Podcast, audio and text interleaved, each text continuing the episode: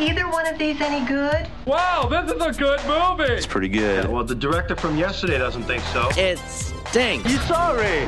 You waste all our film. It's so bad. Well, we definitely have quantity uh, again this week. Quality, some, and we'll find it. Welcome. This is the Screening Room Podcast, and she is Hope Madden. He's George Wolf. And we are from madwolf.com. Let's start with the biggest, highest profile release this week. A biochemist, Michael Morbius, tries to cure himself of a rare blood disease, but he inadvertently infects himself with a form of vampirism instead. It's Morbius. I have powers that can only be described as superhuman. But there's a cost. Now, I face a choice to hunt and consume blood. Or die. We all have monsters within us. It's up to us to control it. What if I can't? Just accept who you are. The bad guy.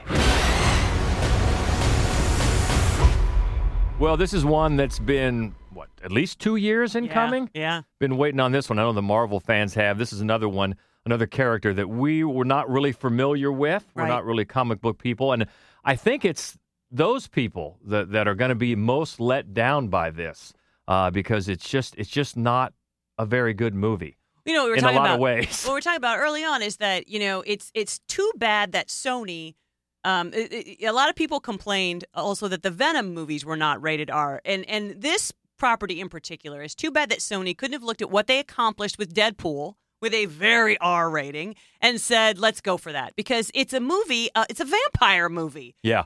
And there's no blood. Yeah, that's that's one of the things about it. Of course, uh, Jared Leto plays Michael Morbius, who is a he was born a, a, genius. He had a genius mind and a and a frail body with this DNA. He's like missing a DNA or something. They explain it, and he's he's afflicted with this. But he's but he's a genius. Becomes a doctor at 19, and he ends up doing research with Costa Rican vampire bats and getting a breakthrough that gives him these superpowers, but yet to keep them, he has to ingest blood.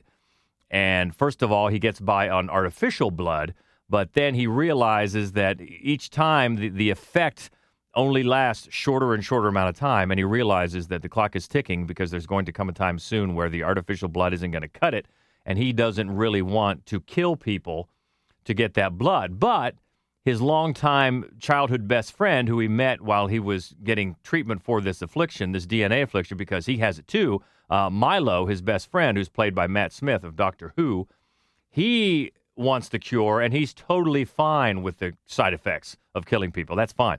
There's a big conflict there. And you're right, it's about blood because then there's a vampire killer on the loose. And when these people get killed, you don't see the blood being spilled. So I, I get it. The studio probably demanded a PG 13 rating. Oh, there's no question. And they got it. But that's one of the things that stands out that just makes this a messy movie that just seems disjointed from the start. And it seems like it doesn't embrace what it wants to be, what it could be, which is ironic because that's one of the messages of the movie. Milo keeps telling Morbius, "You're you're a bad guy. Just embrace it." Well, I kept thinking, man, if this would have had an R rating and just gone for it, you know, gone for the jugular, pun intended, that could have been something else. But that's one of the things. But uh, as we've said many times, it always starts with the script. And this does as well. And it's a bad script. And unfortunately, you look at the writers, and it's a writing team that has been responsible for just some god Awful. awful movies. Terrible. Gods of Egypt. Drac- Dracula Untold. Yeah, bad. I mean, these are bad, Yes. bad movies. So that's where it starts. The direction doesn't really help. The director is Daniel, Daniel Es- Espinosa. Espinosa, who did Safe House. He did Life. They're both fine. Yeah, but it, everything seems rushed about this movie. It it seems to just check off boxes, especially in a superhero origin story, on its way to becoming part of the right now very super cool and hip Spider-Man universe. It wants to sit at that cool kids table so bad without putting in the character development work that is required to make us care about this character once it really becomes part of that, which we think it's going to. It certainly wants to. It wants to have Morbius face off with Spider Man at some point, but we've got to care. Yeah. We've got to care about that and not just have it seem like a side character, which even with his own movie here, that's what it does. That's what it does seem like. And also, in watching the trailer again, there are some minor and major parts of that trailer that do not make it into the movie. I'll, I'll just say that. But but would have made for a more interesting Yes. movie. It, one of them is a, a little humorous part, a little humorous aside that Morbius says that doesn't make it, which would have been welcome because there's very little humor in this movie, especially through the character. They try to add some with a couple of detectives who are investigating these vampire killings, and the one of them, one's played by Tyrese Gibson, and the other one is Al Madrigal, Right. Who's a comic. He's funny. yeah, and he adds tries to add some some comic element to it, but it just it doesn't work in so many different ways. Uh, the editing is rushed as well. It takes these big jumps that are sort of knee jerk. Now, let's get to the effects. The effects, and I've seen a lot of social media posts about this today. Um, I I was impressed by the effects of the the really quickly morphing faces and hands. Goes really quick back and forth between the monster and and a hu- regular human face. I thought those were pretty cool. Once it got to the battles and the all CGI between Milo and Morbius and flying through the air and everything like that, that to me that got too close to Van Helsing and that ridiculousness from all those types of movies. yeah. I thought so.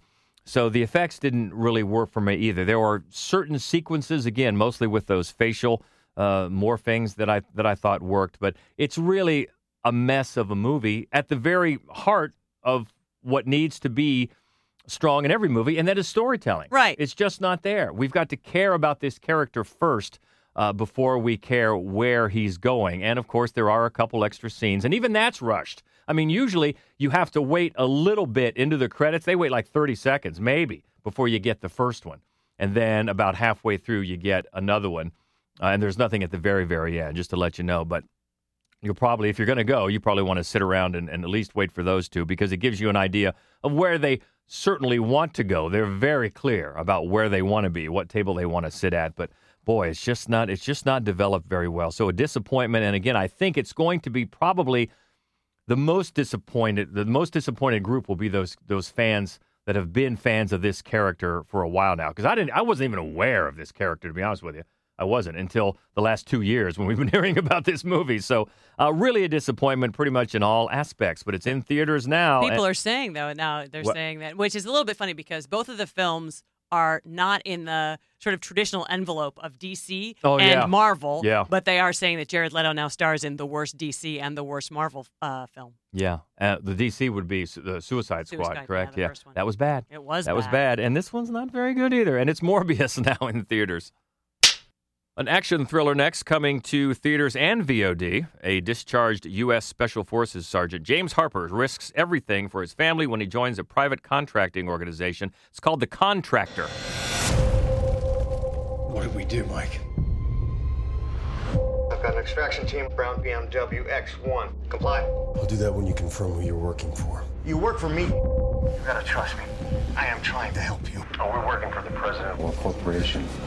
Get in the car! They train us to run their errands, kill their enemies, and kill each other.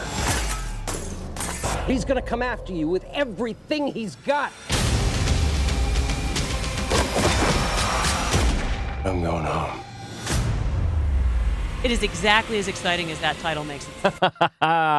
but it reunites a couple, of, a, a great tandem from one of our favorite films of the last several years, Hell or High Water. So you get Chris Pine back with Ben Foster. Right. Uh, Yeah, we did love Hell or High Water. What a great movie that was. And what a great pairing those two were. They played brothers in that film. And in this film, they play sort of, you know, figurative brothers. They are combat veterans who always had each other's backs. Um, and both of them, I mean, Ben Foster is one of the best actors working today. He's just he's just phenomenal in Under- everything. but always under the radar. Yes. I- people just they, he's probably a guy that people know his face but not his name. Yeah. But he is. He's so so good. And and I've been singing Chris Pine's praises for years. Yeah, as I always say, he's I think the most underappreciated of Hollywood's Chris's. um, and and both of them deserve a better film than this. So Chris Pine's character, he gets drummed out of the service. He gets forced into early retirement because after five or six tours of duty, his body is just too beat up. They won't let him continue on. Uh, but he he has some uh, financial problems at home, and so against his wife's best goals for the family, he takes this job, a contractor job, And his wife is played by Gillian Jacobs, Yeah. who I, I like. completely underwritten. Yeah. like just not Those a good role. wife Oh, roles, know. so off- thankless. yeah, they really are. Uh, ben Foster, uh, you know, gets him into this gig that he has with Kiefer Sutherland, who runs his company and explains to him that, you know, they're just doing the good work. They're just targeting bad guys. And of course, not long into the the very first mission, things go terribly wrong, and he has to figure out how to, you know, get back to his family and how to, you know, who's who's double crossing whom. Right. But it's just such a by the numbers, you know, this type of movie. You've seen this exact same movie Sure. 500 times. Yeah. Just maybe not with this much talent behind it. But there's just, there's absolutely nothing that sets this film apart from uh, probably six movies I've seen in the last six months. Except when you're working for Keith, Kiefer Sutherland, I'm guessing that yeah, he's he's not a good guy. that's, that's probably the first flag. That writer J.P. Davis, director Tarik Saleh, and that is uh, in theaters now. It's also it's also on VOD, It is. correct? Yeah, Mhm. this week. If you want to check it out, it is The Contractor, a true crime drama. Next in theaters, uh, events leading up to the 1996 Port Arthur massacre on Tasmania. In an attempt to understand why and how the atrocity occurred. This is called Nitram. Not doing any harm. Leave it be. The man was a misfit, a loner. An oddball, a weirdo. Stop it! Stop it! Stop! Stop! Stop! Stop! What is wrong with you? What is wrong with you?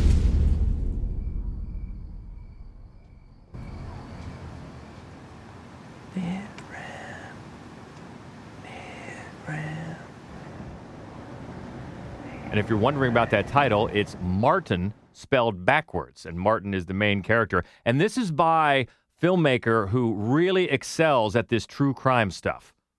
Yeah, Justin Kurzel, who works again with Shaun Grant.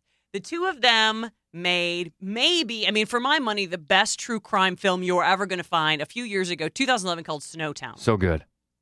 and they they reteam for this, but actually they did the The Kelly Gang. the True History of the Kelly Gang a few years yeah, ago. also based on true history and great, really good. Australian. Australian. They're very focused on Australian crime history. They are, yeah. And this one is just as well directed. It's just as well written as as the previous two, and it benefits from an absolutely stunning cast, beginning with Caleb Landry Jones. So we just talked about Ben Foster and how he's just a remarkable uh, actor and everything. Caleb Landry Jones as well. He's a he's just a gift, and it's funny.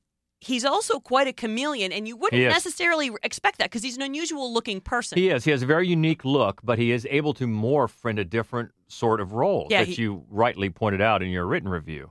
Yeah, he absolutely does, and he does here. And he's one of the things that he does. He he comes off in almost everything as a bit of an outsider, but there is he just carries about him so much tenderness that you really you are so compelled to to to to care what happens to him, even when his own behavior is monstrous. And boy, that benefits this role uh, tremendously. Yeah, and it's not just Caleb Landry, Landry Jones. You've also got Judy Davis, you've got Essie Davis, and Anthony LaPaglia Yeah. in the ensemble, which is great. They're so good. They're so wonderful. All of them are, um, and especially Judy Davis, who is who is she's so strong in everything, and she plays the young man's mother, and it's a beautiful, nuanced, tough performance in a tough movie. It's it is Yeah. it is a hard movie to watch. Yeah, you should know that going in because it's uh, it's an atrocity that really happened. So no, that is a tough movie to watch. But if you're if you like this sort of stuff, and I know a lot of people love the true crime. Yeah, I think one of the things that, that these two filmmakers do so well, it's very insightful. It's never exploitative. Right. They they don't dwell on the lurid. They don't take any kind of joy in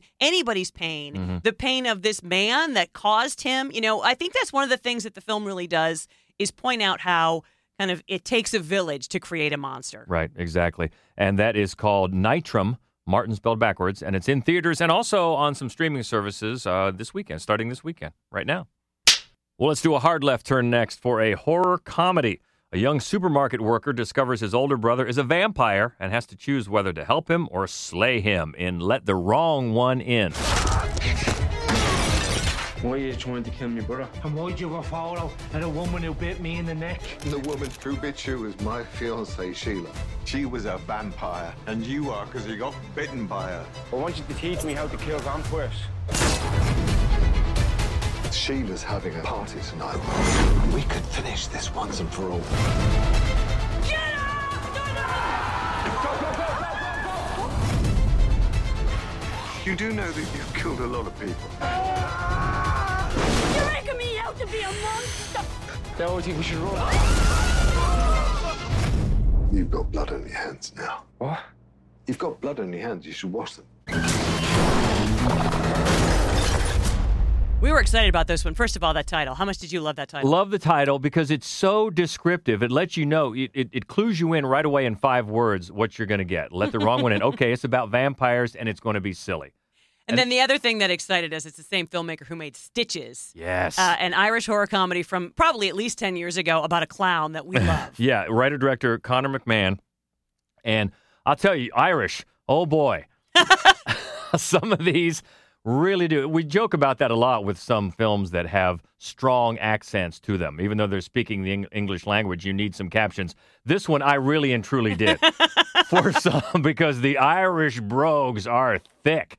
But that it, that adds to the fun. And this one is just such silly fun as this vampire outbreak happens in well it starts of course it starts in Transylvania with a what they call a hen party with a bachelorette party and then it comes back over to the to the Emerald Isle and there are vampires and they have to call in the the, the one uh, man's brother who is bitten and becomes a vampire and he tells him you know you're a vampire. What are you insinuating? Well that you're a vampire. So anyway they call in this doctor who's also a vampire hunter who's played by anthony head from buffy the vampire slayer and who i also as they say i was today years old when i found out that he's the brother of murray head who did that one night in bangkok song. Remember that? I do. yeah, they're brothers. Anyway, so it's just nutty. It's so blood splattered, goofy gore and blood everywhere. And if if you like that sort of thing, you will like this. I mean, don't don't think what we do in the shadows so much because this is more working class. This is more low rent and and and seedy than that. But it is fun. There are some some long stretches too that maybe weren't so funny, but overall, if you're excited by that title and what it represents, let the wrong one in. I think you're going to like this because it's just stupid, bloody, gory vampire fun. Let the wrong one in, and you can find that one on in in theaters, in theaters only right now. I would expect this would come to streaming pretty soon. I would think Seems so. perfect for streaming, but right now in theaters, let the wrong one in. It's fun. Next is a family drama in theaters. After a lifetime of trouble, a man has the chance to turn things around with the love and support of his family. As he tries to do right, he finds himself spiraling back into the dark place he overcame. It's called The Devil You Know. Your brother's implicated in the investigation. I think you know more than you're letting on. You think it was me? I don't know where you get off thinking that you can't trust me. With those dudes, you can get caught up in something you can't say no to. What are you doing in my house? If they get desperate, they gonna say that your ass was there. Well, I got something to tell you. I don't want to hear this right now. Anyone in your family want to talk to the cops? Tell them someone's gonna be put there. Did you talk to the cops, Marcus? The more missteps you make, the more messy it gets. This is from writer director Charles Murray, who's got most of his resume in TV, working on Luke Cage, working Mm-hmm. on Sons of Anarchy, now trying to move up to doing his own features. And there is a lot of potential here. Um, even though it has certainly some uneven spots, he shows a good handle on the nuance of, of, of family. You know, it made me think of Vin Diesel in the Fast and Furious movies, just staring into the cameras and family over and over, trying to get points across that this movie gets across with real, actual scenes and dialogue and interaction of some good actors. Because this man, Marcus, played by Omar Epps, who's also one of the uh, executive producers, He's an ex-con and he's a recovering alcoholic, trying to get his life together. Coming home, got a new job, got a new girlfriend. Things are looking good. And then at sort of a homecoming party for him, he discovers something that appears to link one of his brothers to this really horrific home invasion murder that happened around their LA area there that they see on the news. So then he's got the crisis crisis of conscience. Should he say anything? Or keep it to himself. And then you've got the almost a Cain and Abel thing going on between himself and the brother who seems to be falling in with uh, the wrong crowd, as they say, these couple of uh, small time hoods in the neighborhood. And so it sets that conflict up well. The the ensemble includes a couple of great veteran actors, um, Glenn Turman and Vanessa Bell Calloway. And the cast also features Michael Ealy as the detective who is nosing around thinking that uh, Marcus knows more than he does. Michael Ealy is also an executive producer. Um, so there are, there are, are some strong moments here. There's a it's one of those movies where you think, boy, there's a really good movie in here trying to get out. It- unfortunately, the pace starts to drag. It repeats some of its themes and its lessons over and over, and it, you really start to feel that two-hour runtime. It just needs trimmed a little bit. But there's there's talent here. I think Murray does have some some really compelling features in him, and he's he's on on the way there. And this is a, a decent start. Doesn't completely become as compelling as it could be, but there's some decent storytelling here in sort of a, a, biblical allegory of, of Cain and Abel playing out in L.A. It's called The Devil You Know, and it is out in theaters now. Well, next, we're always glad to see Noomi Rapace, and she's back in this one. In an isolated mountain village in 19th century Macedonia, a young girl is kidnapped and then transformed into a witch by an ancient spirit. This is called You Won't Be Alone.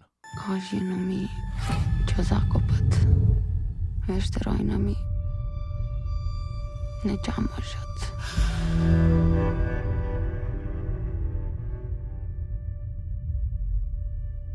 There's a lot to like about this movie. It's got a very Terrence Malick quality about it. There is dialogue, there are conversations, but mostly the whole film takes place sort of as uh, we we watch this girl who is now a teen and sort of wandering through the world after a childhood of isolation entirely on her own and she's a shapeshifter. And so she just sort of takes on a form and takes takes part uh, in the life of this these different villages and just examines what's happening. It's very interesting in that way. And a lot of what we hear are just her voice in her mind Mhm. as she's kind of going over what's happening.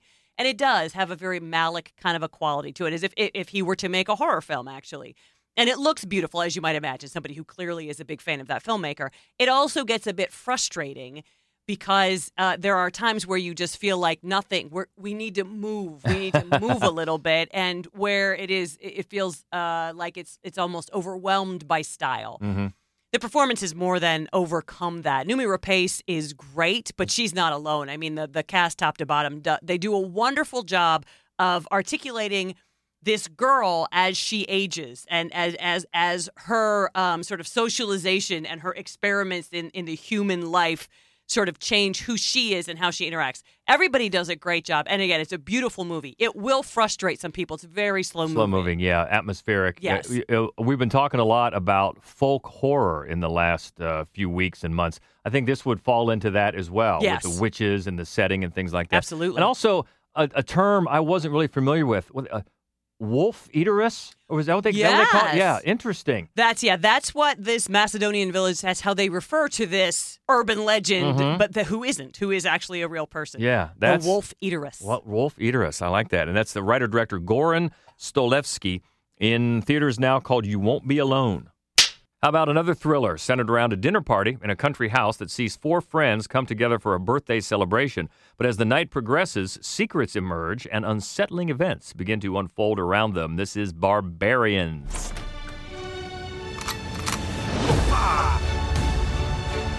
This is part of the American psyche.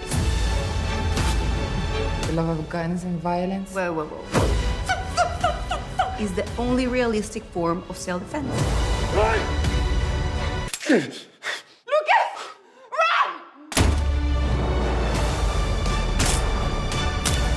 we're celebrating,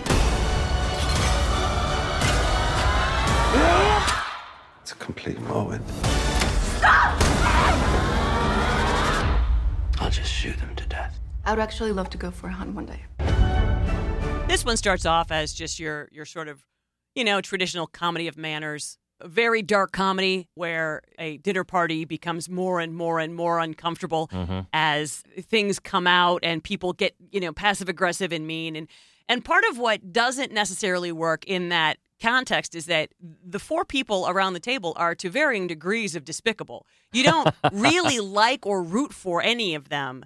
And then, quite suddenly, the movie becomes a home invasion thriller. Yeah. Um, and that there are some moments where that feels like that's going to work out really well. They're, as you love, they're the guys in masks. They've got animal masks. Animal on. masks. Yeah. And uh, and they're a bit um, dramatic and have a lot of flourish about them. They don't talk at all. They do seem menacing. And that scene, the first home invasion scene, where that kind of breaks the mood of this of this dinner party, that works out really well. And then the movie just peters out. Yeah. It it it abandons all of the themes, all of the themes and character develop that, development that it, that we've been through for the first two thirds of the film. In favor of a very traditional sort of horror thriller, and it just doesn't fit together at all. Yeah, the writer director Charles, co writer and director Charles Dorfman. And I find it interesting, it's just labeled as a thriller because my guess is they're at least for part of the movie, they're trying for dark comedy. Oh, there's no question. Yeah, but uh, it just, as you said, just peters out, especially when it makes that stylistic turn and doesn't really do it successfully. It's in theaters and VOD right now called Barbarians. Got the latest from Shudder next. An anxious shut in moves into a haunted apartment, hiring a stranger to perform an exorcism, which quickly takes a horrific turn. This is called Night's End. Are there any weird bloodstains on the floor? Or blood curdling screams in the hallway? Yeah, well, I'm sorry to disappoint you, but the only weird screams are mine. People are leaving comments saying it's all just a big hoax. It looks like I'm hiding something. You did have a nervous breakdown. Something happened. When did you start drinking again? It's really happening. Fine. None of it is fake. One, three,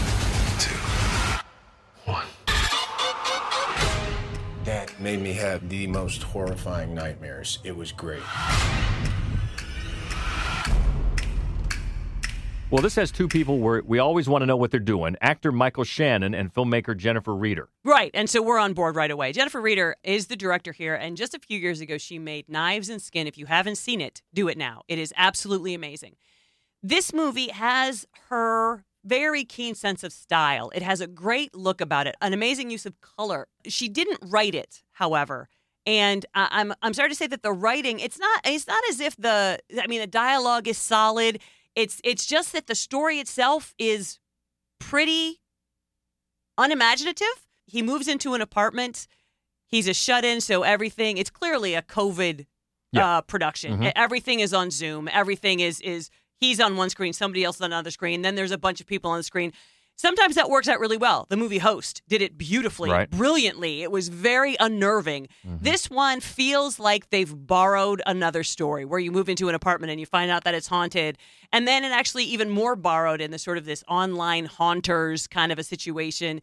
The performances are all great. Michael Shannon, of course, is hila- he's hilarious actually. I love when he does comedy. I know. He I do too. He's just this super goofy character and all of the performances really are quite good. It's just that the story itself doesn't go anyplace interesting or new. It looks great. And we also should say that our friend Mike Olenick, who often works with Jennifer Reeder, is the editor. Yeah, and, and you know what else? There's a great score. There is a Mm, great yeah, score yeah. that does a, a good job of sort of combining the classic haunted house sort of pipe sounds with the hum of technology Yeah. and is very evocative. And it does. It looks wonderful. It's just that in the end, I felt a little bit let down because I, the storyline simply wasn't very imaginative. And that is on Shudder now called Night's End. Also out on VOD this week, a Georgian wrestler travels to Brooklyn to help his son out of a gambling debt. It's called Brighton Fourth.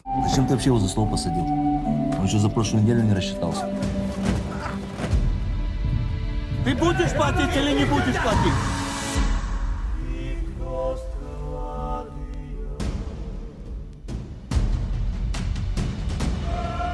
By Georgian, we don't mean the state of Georgia, we mean the country.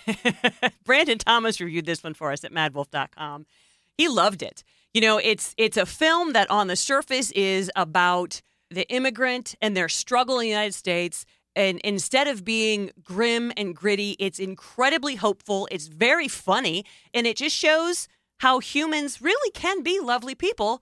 And it's really quite optimistic and, and just charming and sweet. He Which- loved it. Yeah, which is actually nice to see right now. Right, that it when is. given the chance, people's instinct will be to help someone. Right. And it's good to see that and good to feel that. Is that still true?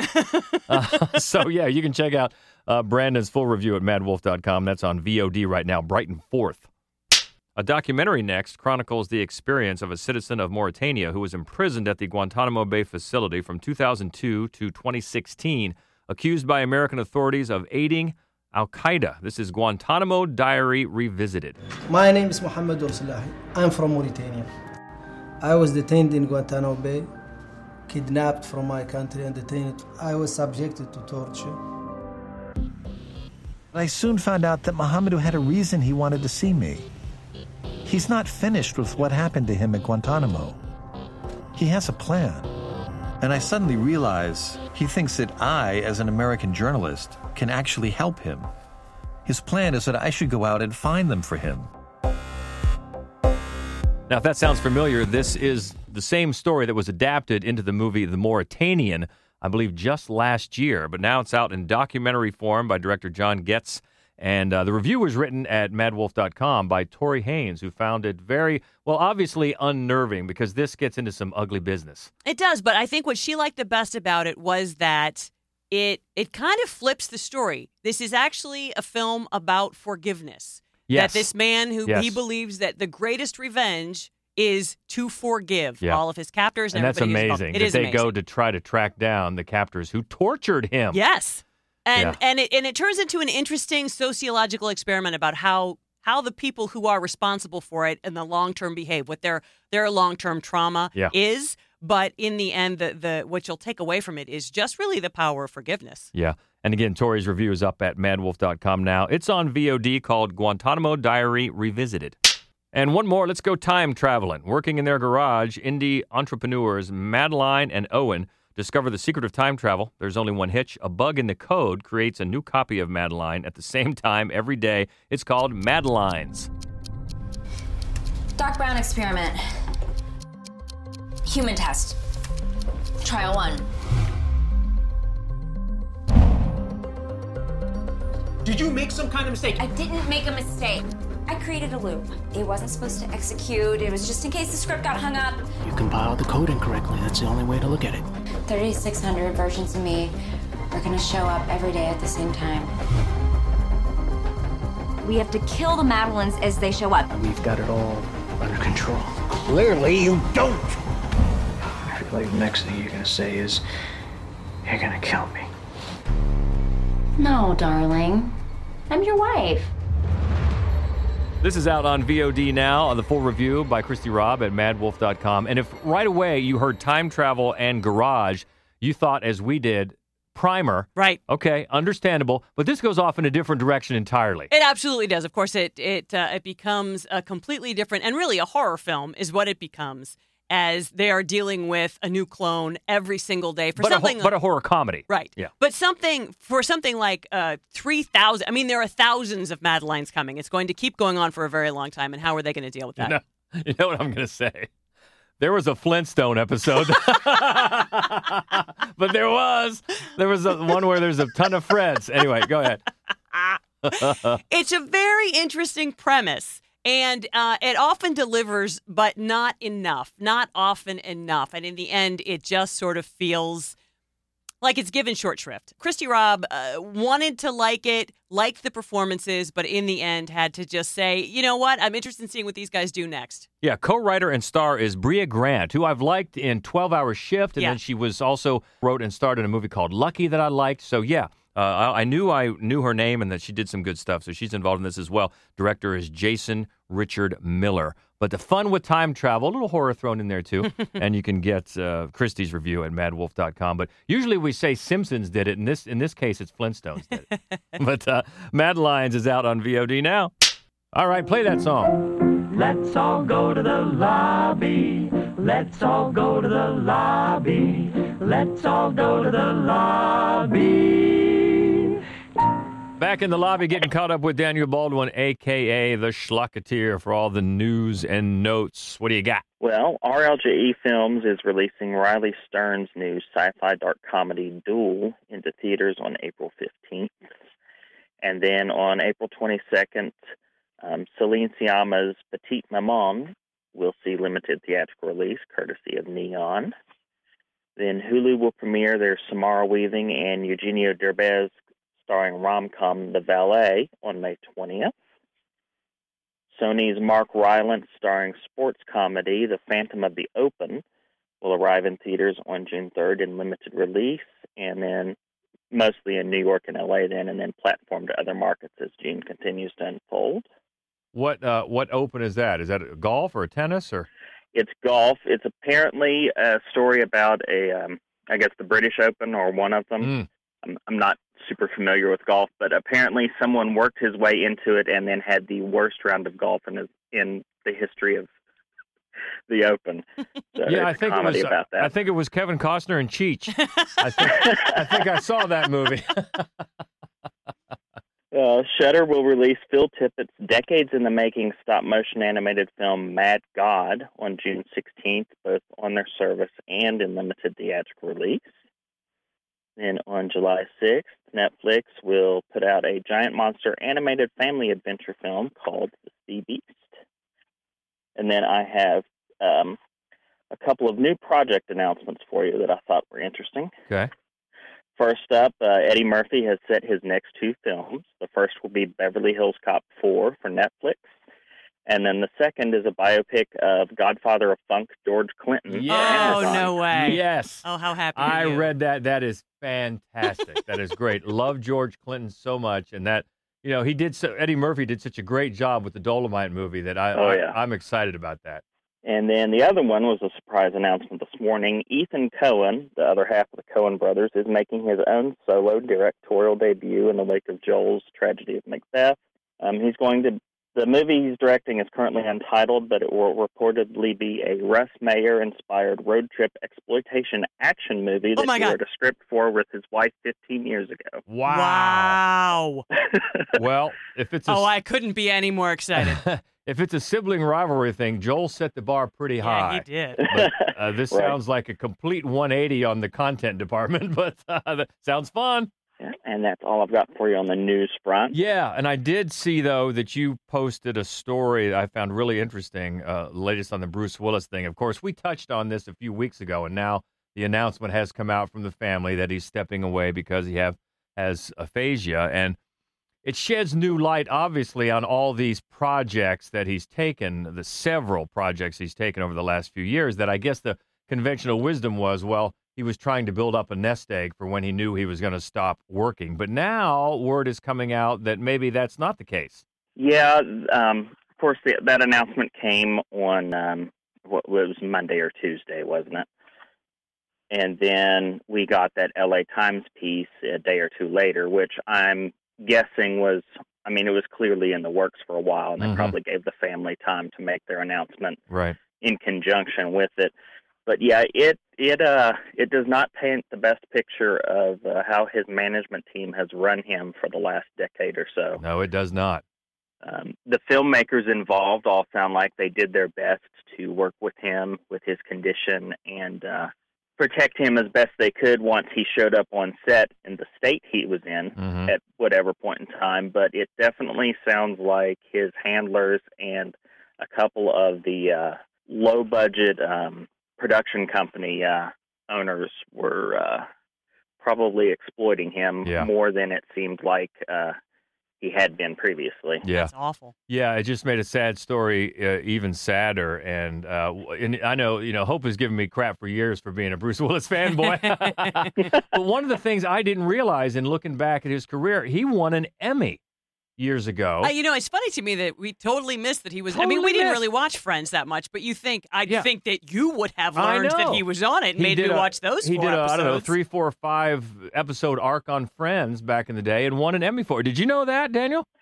Uh, I didn't know he won an Emmy for it, but I do. Um, I do remember his episodes of that. I don't think I saw all of them. The only one I remember was he was dating one of the Yeah. one of the girls. Yeah. Um, it it may have been Rachel. Yeah, he, he came on. He was the father of a young girl, a much younger girl that Ross was dating, and he was disapproving. Okay, that's what it was. And and then while he was on there, his character did start dating Rachel. Apparently, it was, it was around the time that he starred with Matthew Perry in those whole nine yards movies, and That Matthew makes Perry got him to do it. all I remember is there was a sequence where David Schwimmer is hiding under a bed. Yes. And Bruce Willis is standing in front of a mirror singing "I'm Just a Love Machine." Yeah, that's exact.